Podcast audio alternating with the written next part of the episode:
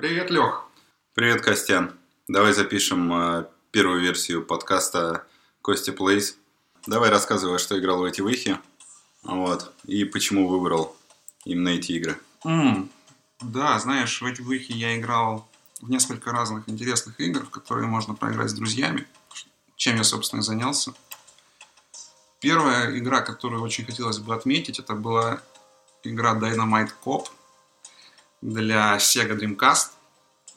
Отличная игра с аркадных автоматов, а, beat 'em up на двоих, с абсолютно бредовым сюжетом, с такими же бредовыми персонажами, нелепыми, и с CGI заставками на ну, уро- уровня 2000 года. Ну, примерно в этом году игра и вышла. И в это было очень весело играть. Там офигенное управление. Больше всего запомнилось то, что можно взять, э, сбить противника с ног, э, взять его за ноги и начать лупить головой об пол. Ну, или бить других противников. То есть можно использовать противников как оружие. А, ну и можно использовать много разных подручных средств. Я думаю, просто объяснить, что это за игра людям, если просто сказать, что она очень похожа на Fighting Force. Ладно, на чем играли? На Sega Dreamcast. Есть какая-нибудь интересная история, откуда она у тебя? Это что-то давнишнее из ретро времен или свежезаказанный, или вообще эмулятор? А, Мы играли на оригинальный Sega Dreamcast а, с GDM, то есть не с диска, а с SD-карты, благодаря чему у нас были значительно более быстрые загрузки, но в остальном игра была полностью оригинальной. Играли на двух геймпадах с VMU. А, да, кстати, в игре есть фишка, есть скрытые иллюстрации, которые можно находить, ориентируясь по писку VMU. Когда твой персонаж находится рядом с, со скрытой иллюстрацией, со скрытым объектом, VMU пикает так тихонечко, почти незаметно. Это совсем не бесит, это реально можно пропустить, не, не услышать. Вот. Если в это время, когда пик, пикает VMU, нажать действие, то просто из воздуха перед тобой появляется иллюстрация, ты ее берешь и можешь потом посмотреть в альбоме в главном меню. Круто. Так, так что да, играть с VMU как бы полезно в данном случае. Потому что если у обоих игроков VMU вставлено, то у обоих пикает, вы в два раза быстрее собираете эти иллюстрации, набиваете альбом. Ништяк, а расскажи, как выбирал игры? Это что-то из давних времен, что решил Да, наконец перепройти? Или это свежее, нагугленное? Какие у тебя вообще отношения с э, Dreamcast? В какой момент они начались? В детстве или недавно? Dreamcast я увидел году в 99-м или 2000-м, может быть, даже чуть позже, но неважно. У нас был игровой центр, ну, туда пацаны ходили поиграть там, на PlayStation, и компы потом там еще тоже появились, место называлось Империя. Там я впервые увидел Dreamcast, я был просто поражен графоном. А мне казалось, что графон был лучше, чем на PlayStation 2 и вообще на всем. То есть, Там- погоди, Dreamcast ты увидел после того, как увидел PlayStation 2? Да, Ну окей, у меня был обратный опыт. Ладно, а что игра? С давних времен тянешь ее, А. хочешь пройти? Нет, я когда купил себе, заказал GDM, пока он ехал ко мне по почте, мне захотелось посмотреть, какие есть классные игры на Dreamcast, с которыми стоит познакомиться. И я посмотрел, кажется, ролик на ютубе Metal Jesus, и там эта игра была одна из тех, которые он рекомендует обязательно к ознакомлению. Мне очень понравилось, как она выглядела там в ролике, я решил попробовать, ну и не разочаровался ни капли. Ну, понятно. Ну, ты знаешь, я поверхностно глянул э, в гугле Best э, Dreamcast Games, и что сам Google, что любые видеоролики выдают примерно один и тот же список, в котором есть Shenmue, э, в котором есть э, как раз эта игра про копов, и ощущение, как будто, ну, не то чтобы до хрена прям выбор, Э, то есть я гуглил лучшие битэмапы для Dreamcast, Мгм. ну и сложно найти там что-то, кроме этой игры и еще какой-то про зомби. Что вообще думаешь по эту тему? Ну, неудачный в плане битэмапов была приставка, слишком быстро умерла или почему так? Ну, я думаю, если бы консоль пожила чуть больше времени, на нее было бы больше хороших игр. Очень быстро закрылся проект. Но все равно игр вышло много хороших, и я замечаю, что большинство игр, которые классные, прикольные, которые рекомендуют, которые на слуху, они произошли из игровых автоматов, были оттуда портированы. Мне кажется, что в Dreamcast не хватает просто э, отверстия для монет. Ну, согласен, тоже складывается впечатление, что после очередной кат-сцены э, гейм-оверы или чего-то еще попросят э, монетку. Сложно сказать почему, может это... Там на самом деле в Японии была платформа для игровых автоматов, которая была основана на Dreamcast. А, И эти игры оттуда портировали. Поэтому так много аркадных игр на него. Ну понятно. А кроме вот этих механик, которые ты описал, и того, что тебя заманило в игре, что еще интересного? Что огорчило, что порадовало? Что ты перетянул бы в игры 2018 года? Чего бы убрал? М, В игре есть QTE. Что это? Quick Time Events, когда на экране появляется кнопка, тебе нужно быстро ее нажать. А, ну это я в- впервые увидел такой формат э, в игре, как же называется, в Фаренгейте. Я еще подумал, о, жанр интерактивного кино начался. Интерактивного кино типа слэш-игры. Вот. Не то чтобы я любитель, мне кажется, это чересчур стрессовая хуйня, но в Диамант, Dynamite, Диамант, Тангстен копии все попроще. Ну, кроме того, что мы путали постоянно панч и кик. Да. Не то, чтобы это сильно влияло на прохождение. Ну вот, что бы убрал, что бы добавил и вообще... Насколько длинная игра, заставки, сюжет. Ну, понятно, сюжет в битэмапах второстепенный. но Сюжет скажи. нелеп. Сюжет просто нелеп. Там есть какой-то генно-модифицированный стрёмный чувак, а, одноглазый, или у него какая-то повязка на голове такая, будто глаз скрывает.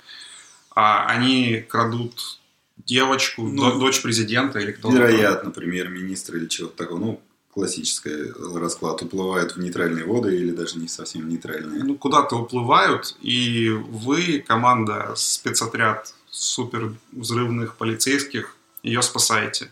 сразу в сторону отклонения.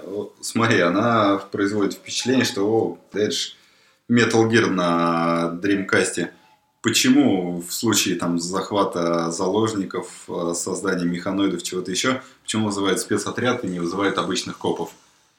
Почему зовут Solid Snake, а, чувака из отряда, который умеет бить телом другого соперников? Почему так? Я думаю, что просто игры про обычных людей не, не продавались бы так хорошо. Не, ну почему? Сват, Если бы это- Rainbow Six и все остальное, где ловкие парни типа пам-пам-пам пришли и нахлобучили. Если бы эта игра была про людей, которые не могут брать противников за ноги и лупить ими других противников, она бы уже проиграла немножко. Она бы уже была не такой интересной. Погоди, а кто создатель игры? Откуда корни? Это япончина или это чистой воды американщина такая? Это стопроцентная японская игра. А, ну оттуда, видимо, и соперники. Это какие-то чуваки, похожие на черепашек-ниндзя, у которых с какой-то стати панцирь. Это агрессивные женщины. Это финальный босс, который, готовясь к встрече с нами, он модифицировал свое тело и теперь предлагает нам попробовать его грохнуть. Кто там еще был? А, повар, который... Спрашивает повара. Да, ну, обычный на самом деле повар, ладно, не самое интересное. Огромный кальмар. В какой-то момент надо вдвоем Нахлобучить. взять и запить огромного кальмара. Можно гарпуном в упор стрелять, а можно... По-моему, можно просто его ногами Да, тереть. можно просто его, его сильным ударом бить. В целом было неплохо. Мне понравился босс-повар. Да, повар замечательный. И мне понравилось то, что все, все предметы на локации в какой-то момент становятся взрывными. Да, то есть, что бы ты ни бросил, ну, как обычно бывает на кухне, ты бросаешь тарелку, она взрывается, ты бросаешь Холодильник. а, кастрюлю, он взрывается, ты ударяешь холодильник, он разламывается и тоже взрывается, Да, когда в кидаешь. холодильнике гранаты там лежат. А, что еще запомнилось? Оружие огнестрельное. Оно применяется, так как э, локации замкнуты, оно применяется как оружие ближнего боя. Ну, то есть всего лишь ракетница или как это называется, плазмоган, да, в принципе, идеально подходит не для того, чтобы дать прикладом ближайшему сопернику, а выстрелить всех, а, чтобы все подлетели в воздух.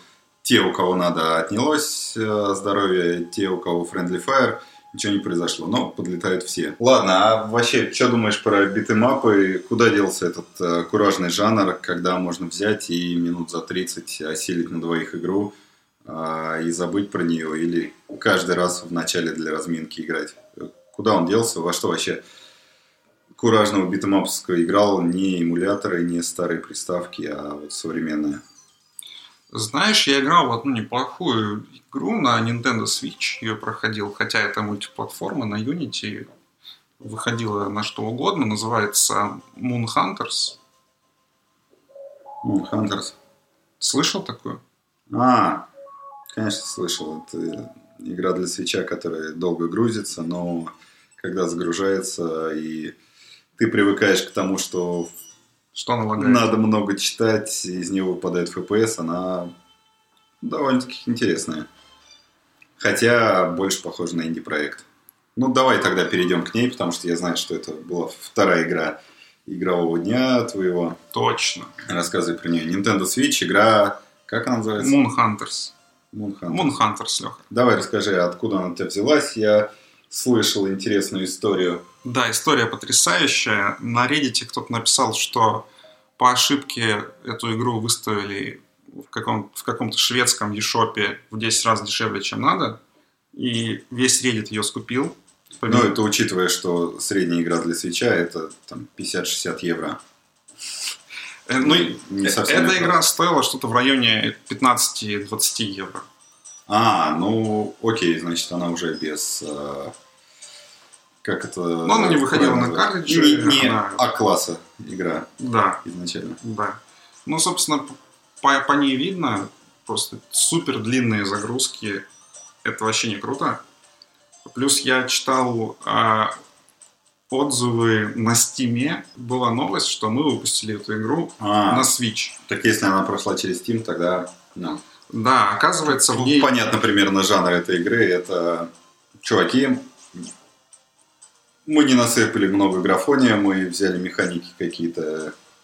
Поностальгируйте, заплатите немного и забудьте про эту игру. Это вам не финалка на 30 часов. Да, но игра на самом деле очень... У нее большой потенциал. А в игре на ПК, например, есть онлайн прохождение. То есть тебе не обязательно с братишками собираться на одном диване. Ты можешь играть удаленно. Я бы не стал играть удаленно в нее. Может быть и да. Но Некоторых людей это беспокоило, это была причина, по которой они ее не брали на Switch. Типа... Ну, как в любом коопе, ждать э, одного еще ладно, но двоих, а еще двоих со свечами. Кстати, парадоксальная вещь. Почему-то в эту игру можно играть только сразу на двух джейконах. Хорошо, что у меня было два набора из джейконов. Игра не использует какого-то безумного набора кнопок, да? Там стик, А, Б, X, Y и два шифта.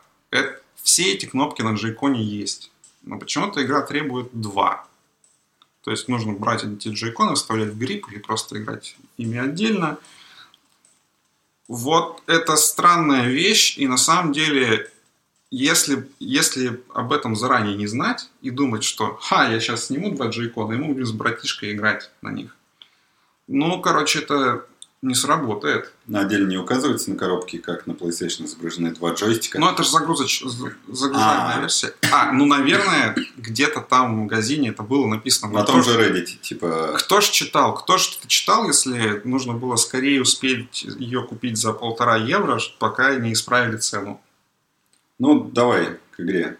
Рассказывай да, про сеттинг. Игре. Это в общем, рекламируется она как э, э, тест личности. РПГ дефис тест личности.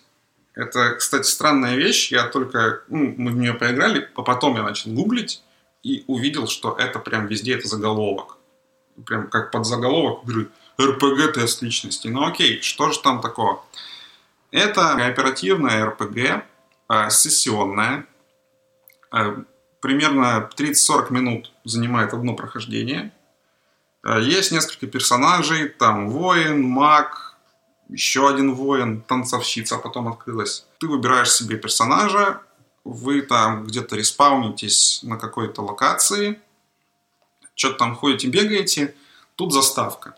Заставка, в общем, вы, ваш народ поклоняется Луне.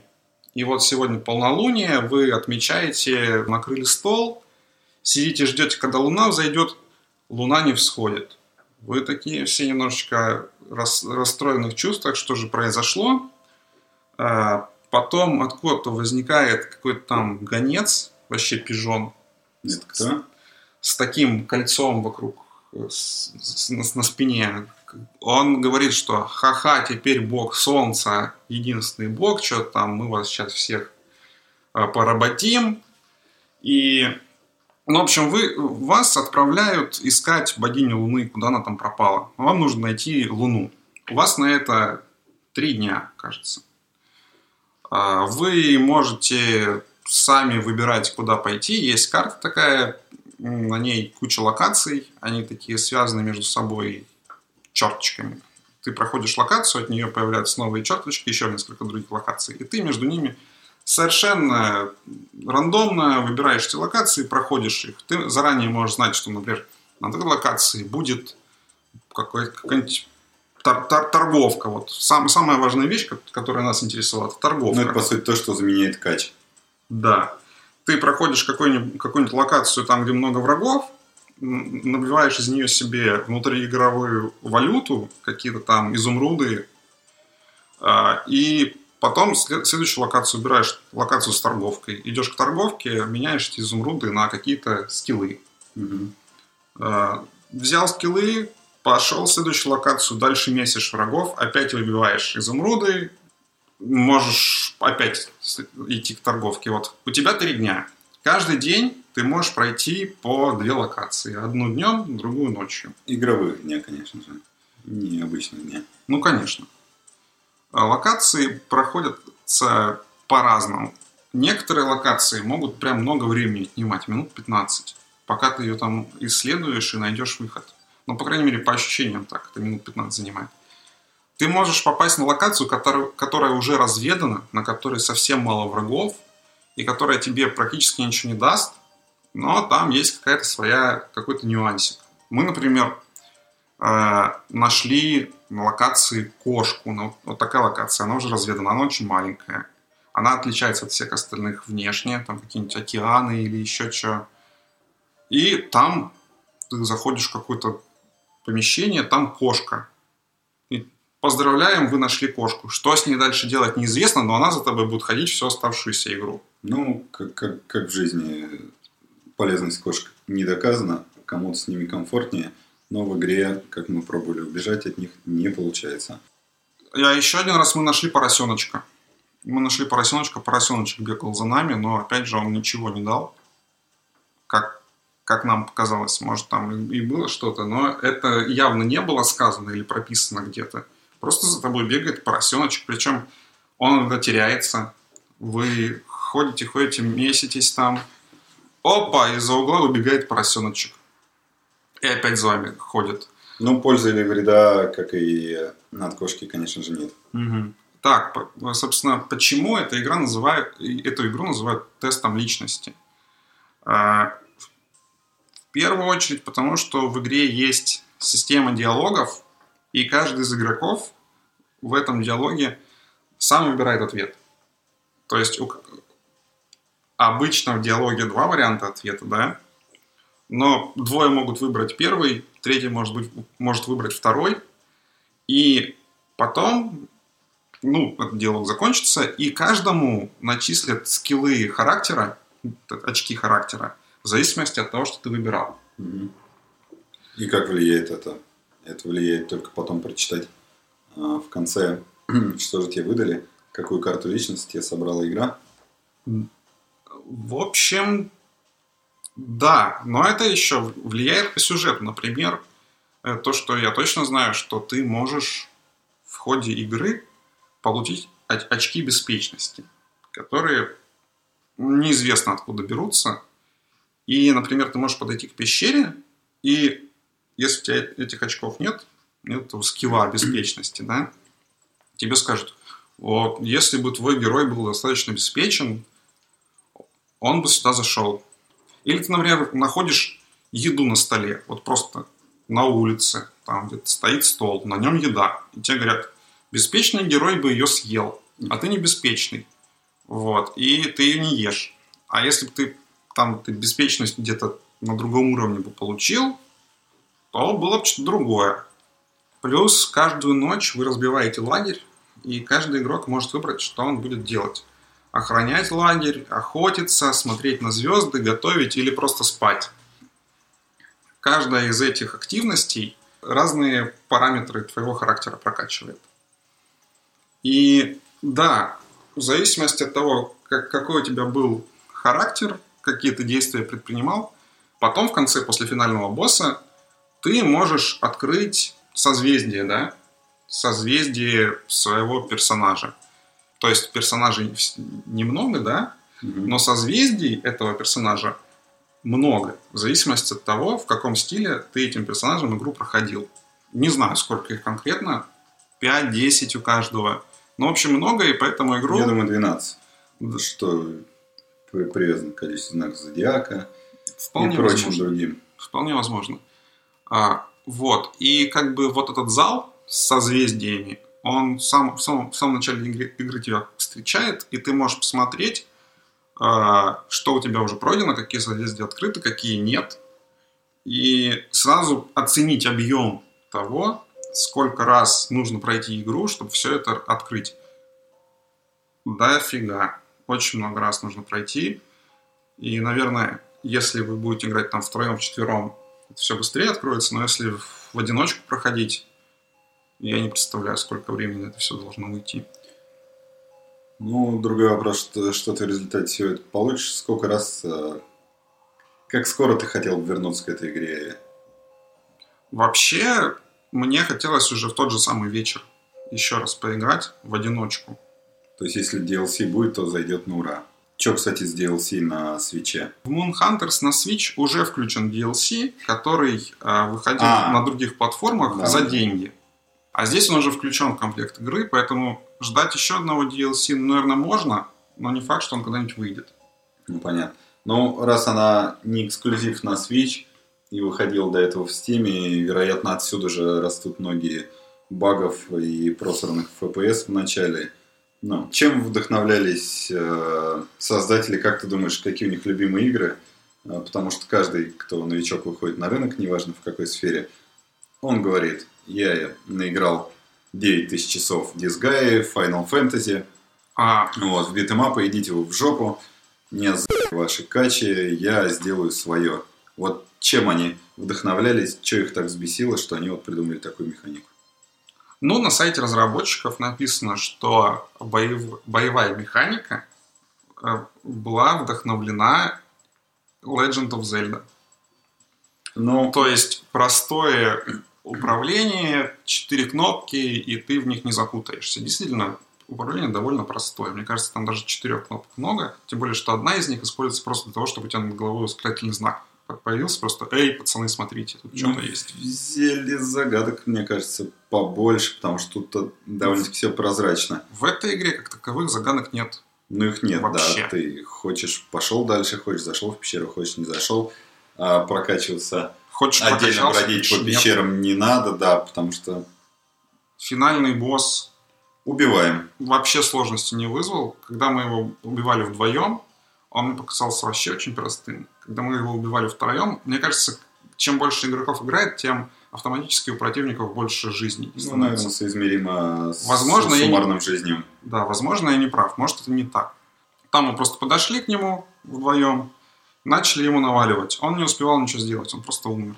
Когда играли втроем, это уже не сработало. То есть у него, у него были моменты, когда он там что-то разъяренный нас фигачил, даже один раз кого-то убил, да. Ну да, помню, там приходилось воскрешать. Но хорошо, что в этой игре можно воскрешать своих так товарищей. Что? Ну вот восхищались чуваки Зельдой. Наверное, они в нее поиграли, предположу, что они, наверное, возраста лет 25-40, да даже если им 10 или 50, они в любом случае застали Зельду, да. застанут их беспечность, внуки. Беспечность у них на уровне 20%. Да, вот ос- остальной сеттинг что-то тебе показал, что это вот такая-то игра. А ну, это вот похоже на нее. Типа, это вот мафия, а это Pro Evolution, но играет всего трое.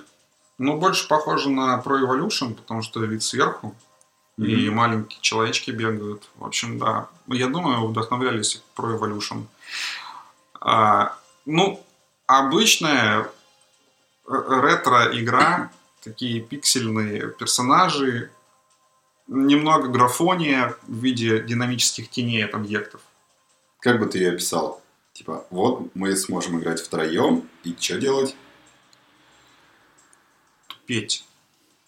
Мы сможем играть втроем и тупеть. Потому что на самом деле игра мне показалась... Она довольно неторопливая. Хотя тебя ставят в такие временные рамки, да, говорят, у тебя три дня. Я когда в первый раз играл в нее, я такой, блин, а что мне теперь делать? Выходной брать в понедельник. Угу.